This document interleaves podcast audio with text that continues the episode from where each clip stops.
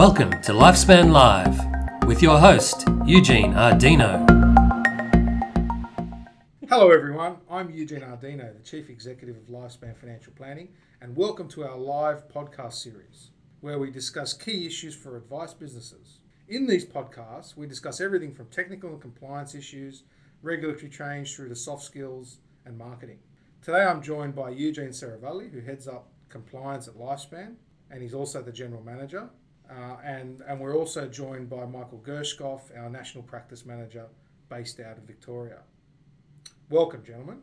Today, we're going to have a chat about succession planning, how advice firms get it wrong, and what they can do to get it right. Lifespan has recently achieved the milestone of 25 years as a provider of licensee services. So it comes as no surprise that over the years we have often had detailed discussion with principals and financial advice firms about the key issues associated with succession planning. And over that time, we've seen uh, a lot of different succession planning strategies, um, some that have failed, many that have been very successful, and everything in between. So, um, and, and drawing on the experience uh, of, of Lifespan gives us the ability to share you know, some of that insight. So, let's start by talking about why, in many cases, succession planning isn't prioritized within an advice business. Eugene, do you have an insight into that from your perspective? Yes, I, I think it's um, the same for most businesses and not just for advice businesses, where um, principals are usually too busy concentrating on the business itself and not planning for exiting the business. So it's the last thing they've probably got on their mind, although they may have thought about it in, uh, in the course of their uh, business lives. Uh, I think it's important that they do prioritise this though, um, as they need to plan for the future and um, keep their clients, I guess, at the forefront um, and make sure that they are looked after when they finally exit the business. Absolutely. It certainly often is looked at a yes, it's important, but not right now. There's always in in advice businesses, whether it's financial advice, accounting, and lots of other advice type businesses, there's always urgent matters to deal with. And so, you know, less seemingly less urgent matters such as succession planning tend to fall by the wayside until one day it becomes urgent. Michael, have you got any insights into this? Following on from the same point, uh, a lot of advisors just don't want to embrace that reality. It's almost like there's a belief when they're ready to exit, someone will just material, materialize saying, Yes, I would love to buy your business. Or they'll have an employee already in place who will say, Yes, I will take over. Uh, there's often a disconnect between the planning involved of how you will exit to get the best outcome for you personally, for your business, and for your clients, and the reality of will someone actually want to take it when I'm ready. Yeah, I'd say there's certainly a feeling of vitality uh, of some business owners that think they will live forever and be able to do their job forever. And look, a lot of them really love what they do, so they don't really want to think about life after themselves, in a sense, for the business. But absolutely. Yeah, I tend to feel that um, practitioners sometimes are like, well, I like, I liken it to um, insurance or even uh, writing a will, where it's the last thing on people's minds, and they tend not to think about it um, and not worry about the consequences if a circumstances requiring that were to pop up. So, as a consequence, it's fair to say that in many cases, succession planning only becomes an issue when the principal or the owner wants to exit. Uh, instead of being a structured part of their everyday business process and business plan which is problematic where unforeseen circumstances arise um, and, and you need a succession. It also is useful to have multiple people in the business that can t- step into other people's role. And I think one of one of the most important qualities of a business leader is to try to make themselves redundant and to try to make the business um, rely as little as possible on themselves even though it does, but have mechanisms in place where others can step in. So when does succession planning actually become an issue, Michael? When do you think succession planning actually becomes an issue? Well, as you said, Eugene, it's it becomes an issue when it's often too late, and I've unfortunately been party to many situations or many examples where advisors effectively had an event occur in their lives, personal lives, due to health or due to other variables, and all of a sudden they needed to exit, and there wasn't a plan in place. To get succession planning right is, in my experience, a five year process. Five years, which involves a plan, a plan with variables, a plan with a clear outcome of when, when this will be enacted and how it will, it will be enacted. And unfortunately, uh, people don't put that five year time, play, time, frame in. I think the other consideration we have to give to is the um, the single practitioner. It's all well and good to for larger firms to uh, plan to make themselves redundant, as Eugene so rightly pointed out. But it's a little bit harder when there's only one person in the business, um, and it can happen. Unforeseen circumstances come out, uh, do come up. Um, so what happens to those clients in those circumstances? So you need to have those considerations in place as well. What happens, and we've seen them. Um, what happens when the principal, um, let's say, for example, can no longer be the principal or even be an advisor through no fault of their own? Uh, what do you do then? You must have a plan in those circumstances as well. And in those circumstances, and where we've seen that occur, where there's a licensee, um, often the licensee will step in um, and look for some sort of succession and some sort of um, usually sale or takeover of the business. Um, but it's very important that clients have continuity in some way, shape, or form. But it's very important that you have some kind of plan, you communicate, and you communicate that plan. Um, there's no point putting it in a will if the people that you're trying to rely on to execute that plan are unaware. So, you know, that's a pretty simple tip, I would say. So, if you don't have a, if you didn't have a succession plan in place and you wanted to build one, what would be your first step? Ideally, step one is to talk to someone who's either gone through it themselves and can provide some practical explanations or practical ideas of steps to take, or work with a professional business coach who, again, has enough experience in this area, or you turn to your licensee who will ha- hopefully have a practice manager or someone who can provide some input. Uh, it is, as I said, a fairly significant process to take on board. And what's particularly interesting in the past two years is there is a complete blurring of selling a business to exit or putting in place a succession plan. If you want to get the best price as part of a total sale, you actually need to do it through a succession plan and not just go, here's my book, who wants to buy it? That scenario will lead, lead to the worst possible price.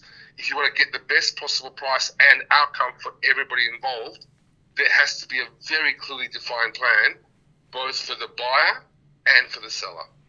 Absolutely. And I think financial advice businesses are very much goodwill businesses. So uh, if you're running a firm uh, rather than being rather than a single practitioner type business, it's useful for a buyer to know who in the firm is relied on for what. But I think it's also important that you structure your business so that clients relate to the firm rather than just the principal. Because I think the, where more of the goodwill resides in the business and the brand rather than just the practitioner, the business is probably going to be a lot easier to take over from a buyer's point of view, which in theory should improve the value of the business. But I think it's also worth touching on what a prospective buyer of a business will want to look at. And, you know, the, the, gone are the days where you, they just look at the bottom line or the top line revenue and apply a multiple. Uh, with all the changes that have taken place these days, buyers will have a much closer look at what the revenue consists of, but also non financial information, uh, qualitative information about the client base, the type of advice, the level of interaction and engagement with clients. Um, is it commercial? Is it enough? um, all these types of things. So it's very important to have good records, good client files. Um, it's very important to have your clients segmented um, and to have records on what levels of service you provide them and for what consideration, and also to make sure that's that's commercial. Um, you don't want to be over servicing clients, but probably more importantly, you don't want to be under servicing them. You want to be delivering good value for money. Huge. You got any other thoughts on Um, that? No, two points um, to highlight. One was raised by Michael that don't go it alone, basically. Talk to someone who's gone through it, who has the practical experience. Don't try and fumble through it because it's a very important part of your uh, overall business plan. Also, um, what Eugene mentioned about getting your data right, having access to your data and having it all in place so that it makes sense to someone who might step in and take over. Um, and being able to communicate that data not only within your own practice but to all the third parties that are involved with your practice. Michael, anything to add? In the market that we're in right now, more so than ever, valuation has changed. And whilst we all expected to some extent valuations to drop, they've dropped faster and harder than expected as a result of regulation FASEA, education requirements, and so forth. But what's also interesting is there's a, a record number of buyers. There's still plenty of buyers in the marketplace who are interested in taking over a practice, but unfortunately, what they're looking for and the prices they're willing to pay are completely ridiculously different to what the seller actually wants. And when the buyer is looking into a business, they're usually rejecting it or they're offering a price which is less than half of what the seller actually expects. And this is because a plan was not put in place. The question that for anybody who wants to go through succession is are you simply selling a book? Which, and if the answer is yes, a book of clients, then you're probably going to get a one time multiple. If you're selling a business, you might get a two time multiple.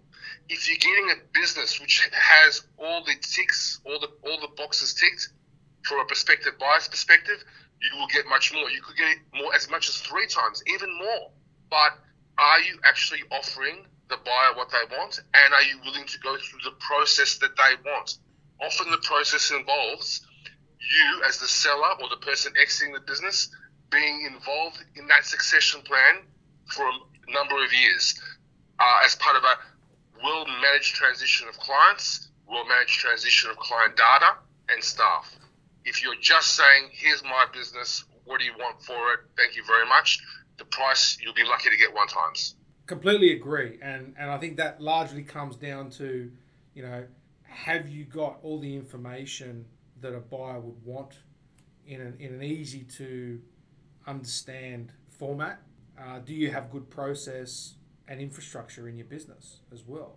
But absolutely, if you're expecting buyers just to have a quick look and pay you top dollar, uh, that's not going to happen in this environment. You've got to have all your ducks in a row um, and, and, all the financial and non-financial information. And, and it's not just about you know it's not just about processes and client engagement. It's also things like age demographic data. If you don't, because that's a very important consideration in, in valuing a business. If you don't have any of this information that buyers want, they will assess it on a worst case scenario basis. So go and talk to someone along the lines of um, what Michael suggested. Talk to your dealer group, talk to a broker, or, or, or, talk to someone else that's had experience in this and find out specifically what information buyers want to see and get it all ready because when people can't see things, they think of the worst case scenario. So, the sort of things that are likely to attract top dollar are always successful expanding businesses, scale, um, so often bigger businesses tend to attract higher multiples because they've got scale, because they've got infrastructure, because they've got processes, but also having efficient processes in place to to service clients. That's very important as well. Uh, if you've got clients invested in 10 different platforms, then that's going to be a lot more difficult to manage than if you're using two or three. Things like that. So, and, and again, having good data on on on all of those things for buyers to to look at is also very, very important. Does anybody else have anything to add on that? Yes. Uh, to add to that, what you've said is absolutely critical. Another important element is culture. The culture of the business, uh, especially when you have staff and what you're transitioning is not just the client book, but the entire business with staff. If you've got the culture piece right and you've got happy staff who want to stay with the business, who will continue the momentum that has already been created, then the buyer or the person stepping into that transition will be very ha- happy and will pay a premium. If the culture is not great, if you have unhappy staff, if you have clients that have perhaps been resold in the past as part of a previous acquisition, being resold again, if you like, becomes a negative to that process or that experience, and therefore that has an implication on the buyer. One last point I think I'd like to throw in there as well is um, yes, we've talked about succession planning and, and positioning the business, but don't forget yourself, the principal, um, who's planning to exit, or are you planning to exit? How do you figure in this succession plan? Uh, are you staying on in the business in a different capacity, or is this part of your retirement planning? Um, and how will you cope with it once you step down? So I think you need to consider yourself in all this process as well, on a bit more of a personal level, as well as the business side of it. Absolutely, um, a lot of business owners struggle emotionally, mentally with retirement. So it's a very good point. It's something to think about. It's something to maybe even get some advice on. It could even be something to develop strategies for coping with going from running a business and leading a you know reasonably stressful life to you know five days a week on the golf course. So it's definitely something, and, and it could be something that might be better eased into rather than all of it happening in one go. So definitely something to think about. So Michael and Eugene, thanks very much for joining us on on Lifespan Live. I think we've had a great discussion about succession planning. And for those of you joining in, I hope you can take away a few points that you can use in your businesses. And as, as we've talked about, succession planning is very important and you should all be thinking about it at some level. Look forward to speaking with you again in another episode of Lifespan Live. Thanks.